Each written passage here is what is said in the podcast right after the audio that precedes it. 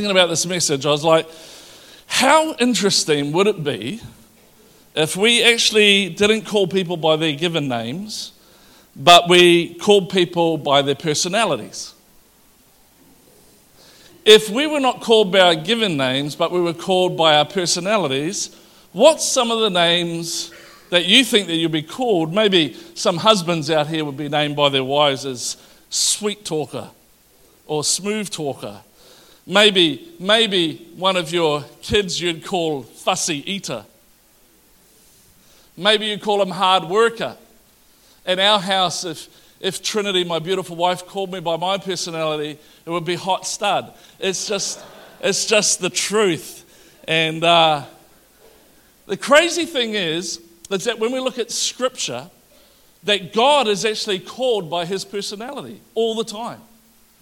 Yeah, come on. What's what's some of the things that God is called by His personality? How about this one? Jehovah Jireh, the Lord is my provider. He is the Lord that heals me. He is the Lord that saves me. God is love. God is great. Like, He's called by His personality. His personality is, is the names that they're given to Him. And, and we understand that who God is because the different names about His personality reveals a part about who He is. And He's got great names. He's called the God of love, the God of mercy, the God of goodness, all those sorts of things. And then there's this crazy thing that happens in Scripture, which kind of seems a little bit weird of a name for Jesus or for God. And it's in Exodus chapter twenty, verse four to five, and it says this: "You shall not make an idol in the form of anything. You shall not bow down to them and worship them, for I, the Lord your God, am a jealous God." It just doesn't seem to fit, does it? God is love, God is mercy, God is our healer, God is our provider, God is jealous. As when I think about being jealous, I think about, you know, at school, on the fields, in intermediate, where one girl's jealous of another girl because she likes that boy and that boy likes her. It just kind of seems petty, doesn't it? Yes? Jealousy kind of seems petty. It doesn't seem very positive. And what I don't understand is that the Scripture teaches us that everything belongs to God, then why would He be jealous? What is there for God to be jealous of if He owns everything? Yes? I don't think my nieces are in here right now, but I was at my niece's birthday party yesterday, bit of a birthday lunch, and uh, she was got a few presents, and the other niece had a little bit of an issue that the sister was getting birthday presents. Any parents got kids like that, you know, where it's like it's someone's birthday, but the other kid gets really jealous of that kid? They have a birthday themselves at some stage and get gifts, but they're allowed birthday presents, but nobody else should. I should have what? They, anybody? You're hard work this morning, I'm telling you. And so God says that He's a jealous God. So what could He be jealous of if He owns everything? Well, here's the thing. I want, I want to show you this morning that God is jealous for your heart, not because He's insecure. It's not because God is insecure, but because He loves you. And the reason why God has such a huge problem with idolatry is that His love for you and I is all-consuming. It is completely and totally all-consuming, and He loves you too much to share you. He doesn't want to share you with anyone. He loves you so much, He wants you to Himself. In Deuteronomy four twenty-four, it says this: "For the Lord your God is a consuming fire, a jealous God." And we hear the word jealous about God, and we, we kind of fear that word a little bit because we think that maybe we've done something wrong that's made Him jealous, and we might be getting in trouble for it, yeah? But what we don't understand, because our English language is so limited, is that the Hebrew word for jealous there in that Scripture is the same word for zealous. So if we're going to understand the Scripture correctly, we understand that zealous or zeal means an intense enthusiasm. So really what the Scripture is saying in the original Hebrew is that God is jealously, zealous, consuming of you. He is intensely enthusiastic about you. The idea captures why God is so positive about us, why he's so possessive about us, because he is a all-consuming fire that is zealous and jealous for your heart. He wants all of you. It's not, he's not, it's not something to fear. The jealousy of God for us is something that we should embrace. It's something that we should be proud of. It's something that we should take great heart in, that my God is jealously, all-consuming fire, zealous for me. For me and for you. And when we talk about God's intolerance of idolatry, it comes back to a passionate love for you and I that is so intense, so powerful, it burns hotter than a billion suns. He is so after you. But as we've gone through this series, you may have started to discover in your life maybe some modern gods that are at war in your life. And the thing is, is this, is that as you discover some of these gods in your life, God always responds to those things with two words. You choose. You choose between me and money. You choose between me and your career. You choose between me and that relationship. Or you choose between me and your incredible gym body. Okay, no laughs. Tough crowd. You see, here's the thing about God, is he will not give you the option of making him one of many. He will not give you the option. There is no room for anyone or anything else but him. And in the book of Ezekiel, God helps Ezekiel to describe to us that idolatry to God would be like adultery to us. I can't think of a more painful thing to ever happen to someone in your human experience than having an unfaithful partner. To me, it's a it's the ultimate betrayal, that someone would betray you for someone else that's meant to love you. And Ezekiel says that how you would feel about your wife or your husband or your whatever, boyfriend, girlfriend, fiance, cheating on you is how God feels when there's other gods vying for his place. It's how God feels when we replace him with cheap substitutes instead of the real thing. And, you know, I... um. was thinking about this, how would I describe this to you so that you get an understanding? And I decided that this is the only way that I can describe it. I'm at Monarch Cafe on a Friday night. I'm having a candlelit dinner with someone who's not my wife. And uh, John Tana comes walking past, sees me in there having a candlelit dinner with somebody who's not Trinity. He walks in and he says to me, "Mate, what's going on?" I says, "What does it look like? I'm on a date." And he goes to me, "Well, what about Trinity?" I go, "What about Trinity?"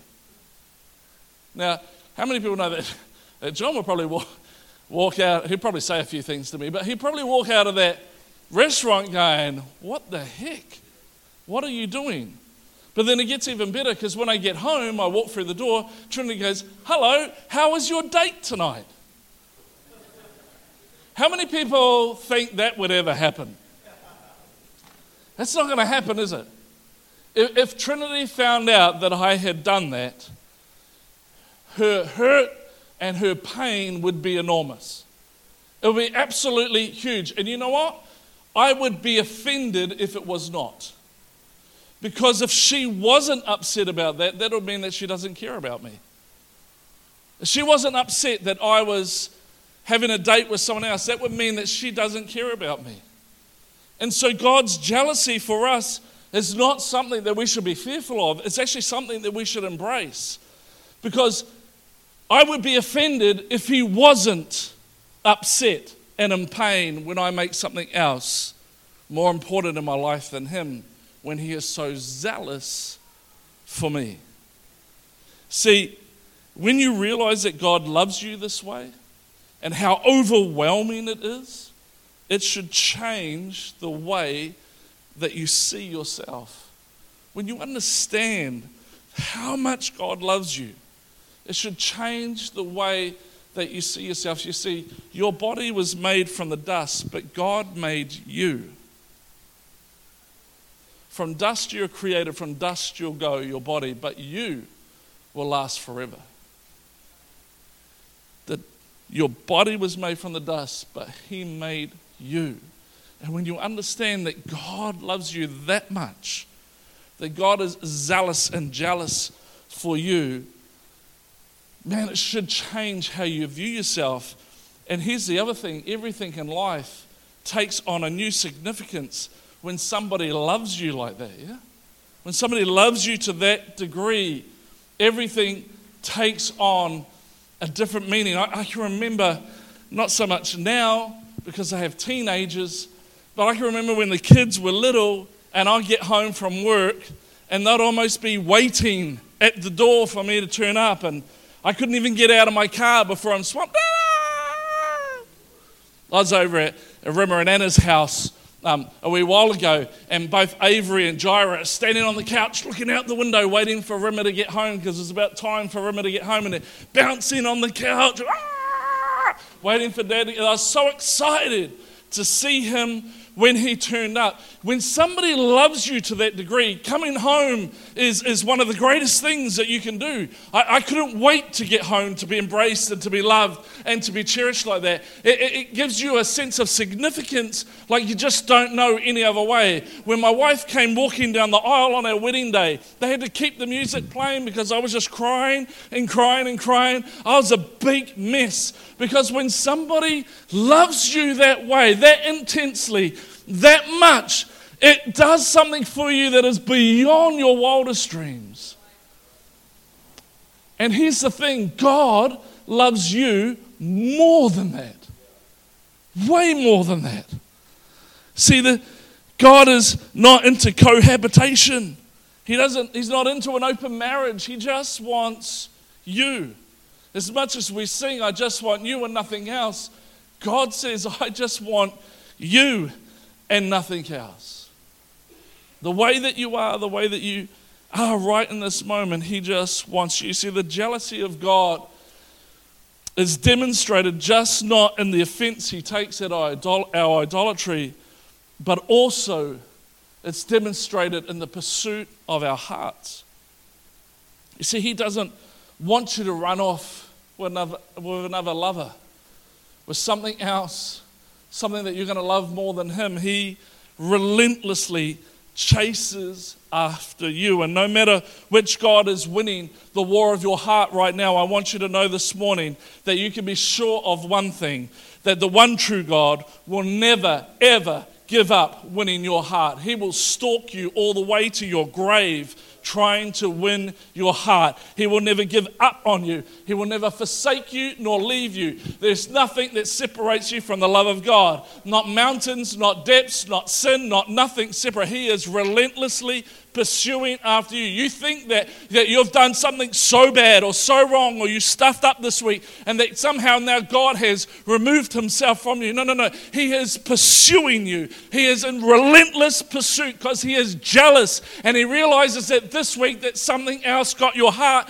and He wants it back. And so He is not angry with you. He is not frustrated with you. He is pursuing you. And if you would just turn in His direction and embrace the jealous, zealous, consuming love of God, you'll find that He's not here to judge you. He's here to win you back. You see, people say to me, what's so special about Christianity? I'll tell you what's so special about Christianity. Christianity is the only faith where God pursues you. All other religions, you have to pursue the God, whether it be Buddhist or whatever, but when it comes to God, He pursues you. He is jealous for you.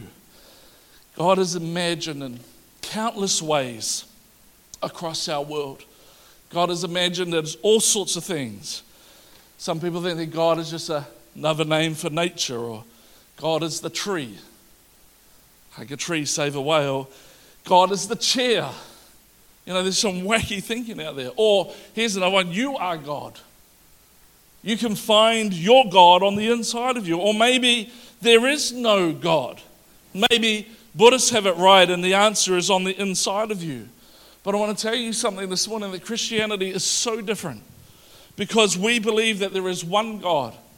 And we believe that that one God is all-powerful, that he's the Father to everyone, and his most striking feature that he has is not his anger, and it's not his power, and it's not his transcendency, and it's not his creativity. The most striking feature about the God that you and I serve and follow is his relentless, all-consuming love for you and I. The most striking thing about him from the book of Genesis to the book of Revelation is that it is a love letter of him pursuing you. God is the most loving, caring, jealous and zealous person for you, and he will pursue you until he can win you. In all the other religions, there's punishments for this, that and the other thing, but when it comes to him, he took the punishment for you and I on the cross so that you wouldn't have to, because he just wants you.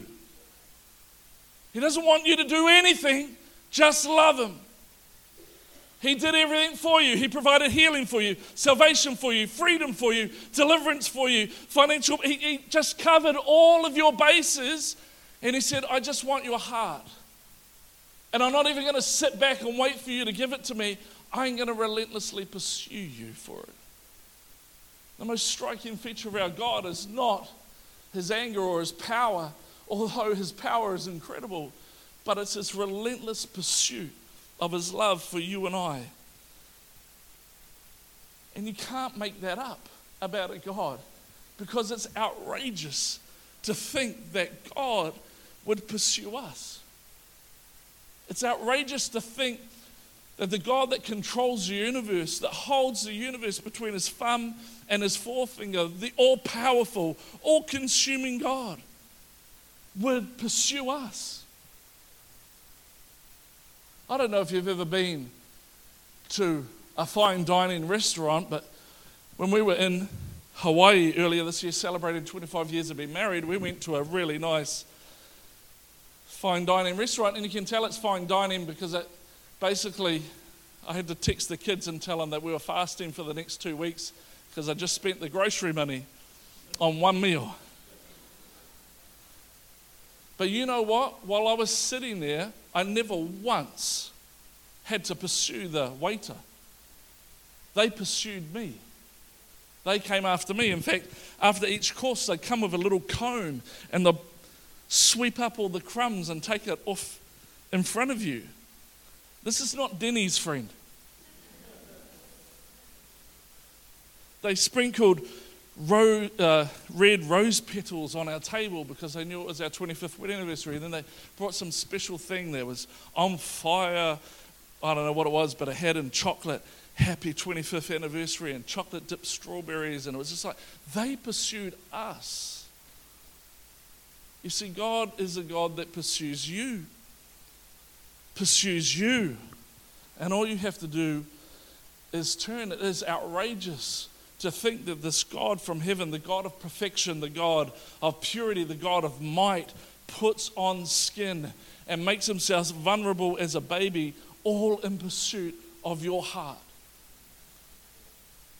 This God, when ignored, this God, when rejected, this God, when violently crucified, this God always finds a new way to express his love to you. And this God has never, ever given up winning your heart, and he never ever will. He will pursue you all the way to the grave. And once you understand the jealousy of God, it will help you to understand the seriousness of your idolatry, of making other things more important than him.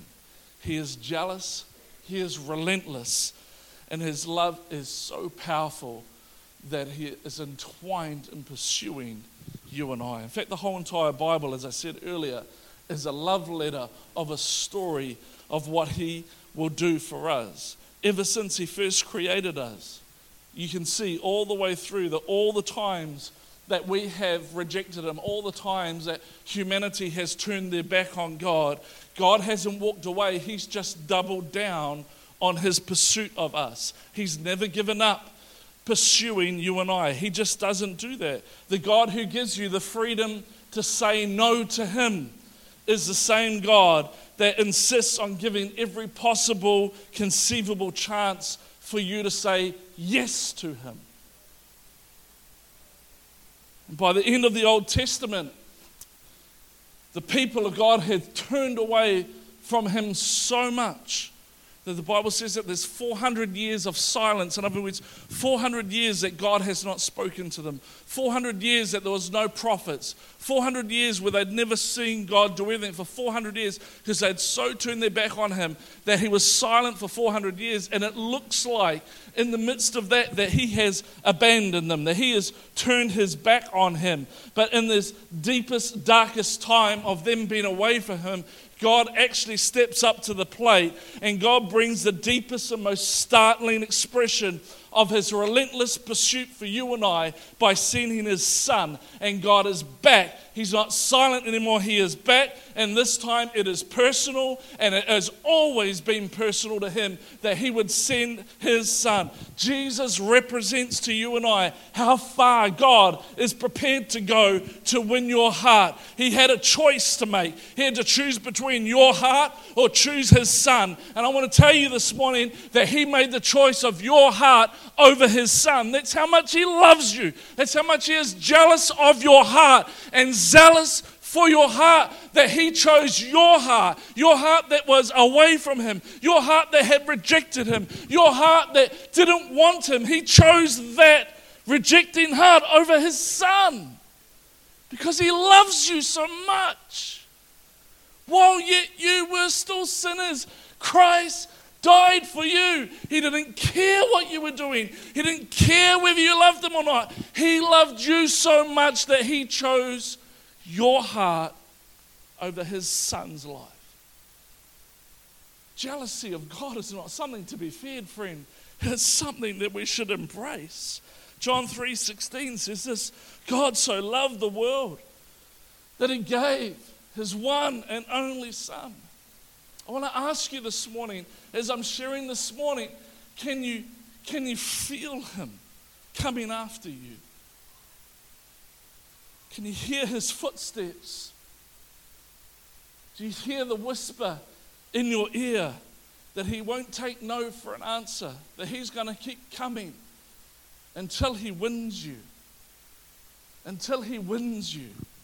He's going to keep coming. He's going to keep texting you.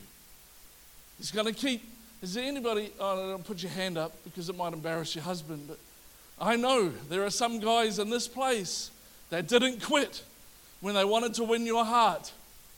No matter how many times you said no, they just kept coming. My brother, when he married his wife Robin, the first six times he asked her out, she said, "No, I'm not interested in you. You're not my type." He just kept coming, just kept asking, didn't give up. I'm pretty sure she said yes just to get him to leave her alone. But he is in relentless pursuit of her heart. And God just, he doesn't care how many times you say no. He just keeps coming back and keeps coming back and keeps coming back. Can you hear his footsteps? Can you feel him around you? Can you hear him saying, "I love you, I'm going to get you, I'm going to win you, I'm going to show that I'm the God that can be trusted, I'm going to show that I'm the God that is jealous for you. I'm going to win you." See, the prodigal son is such an incredible story, not because of the decisions that the prodigal son made as he went away from his father and, and, and lived wild and spent all of his inheritance that the father gave him early. The incredible story of the prodigal son is that when he decided to go home and be a slave in his father's house, the incredible story is this, is that the Bible says this: while he was yet afar off, the father saw him. The father saw him.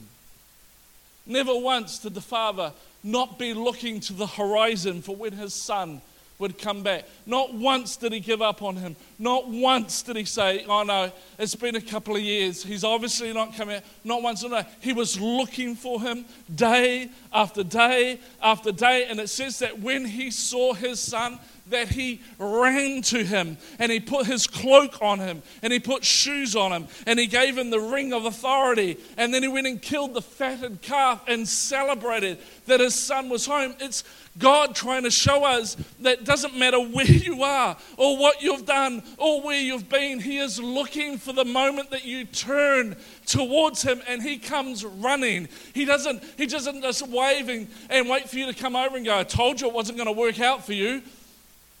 He runs to you and he restores you and he installs you back with the place that you left, with the authority, with the robe of righteousness, with everything that you could ever need. And then he celebrates that. He kills the fatted calf and celebrates that you're back. Not, not once does the father talk to him about what he had done. All he talked about is that now you're home. My son is home. Why?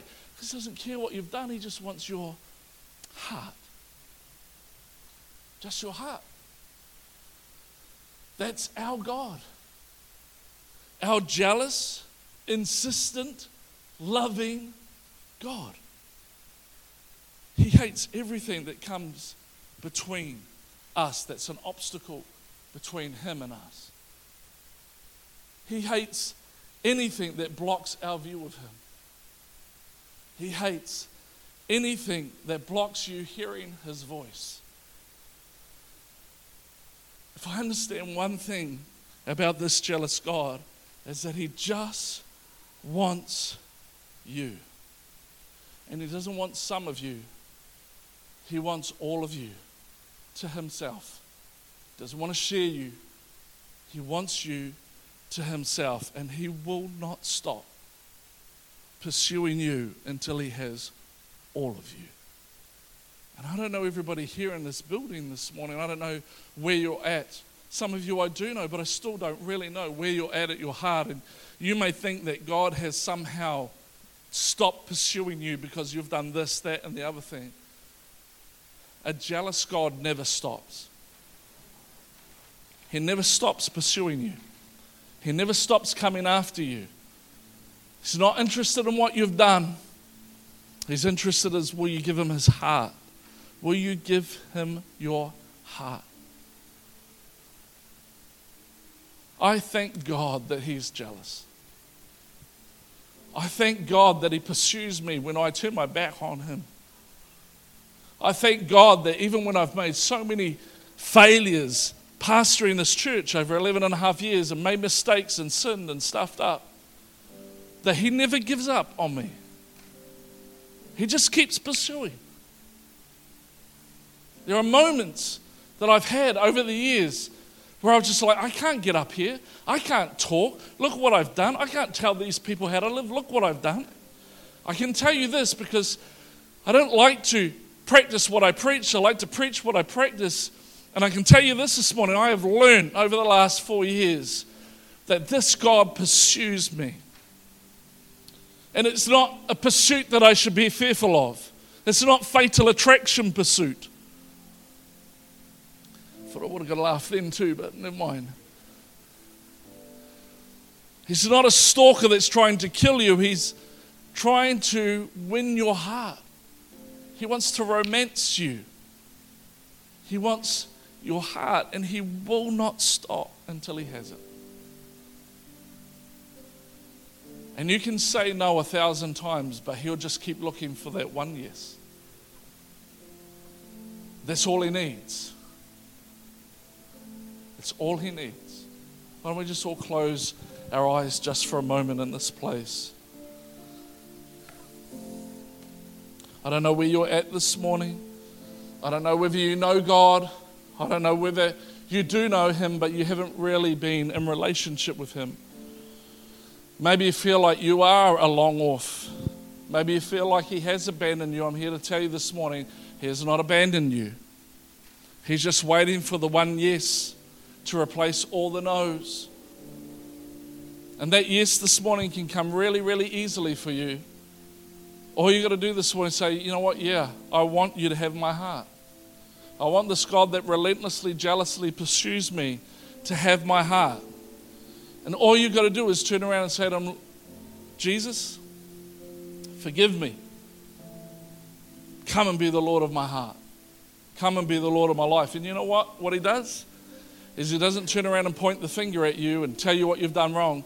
The Bible says this, that he just removes all the sin, throws it into the sea of forgetfulness, remembers it no more, and he, all, he, all he is, now I've got your heart.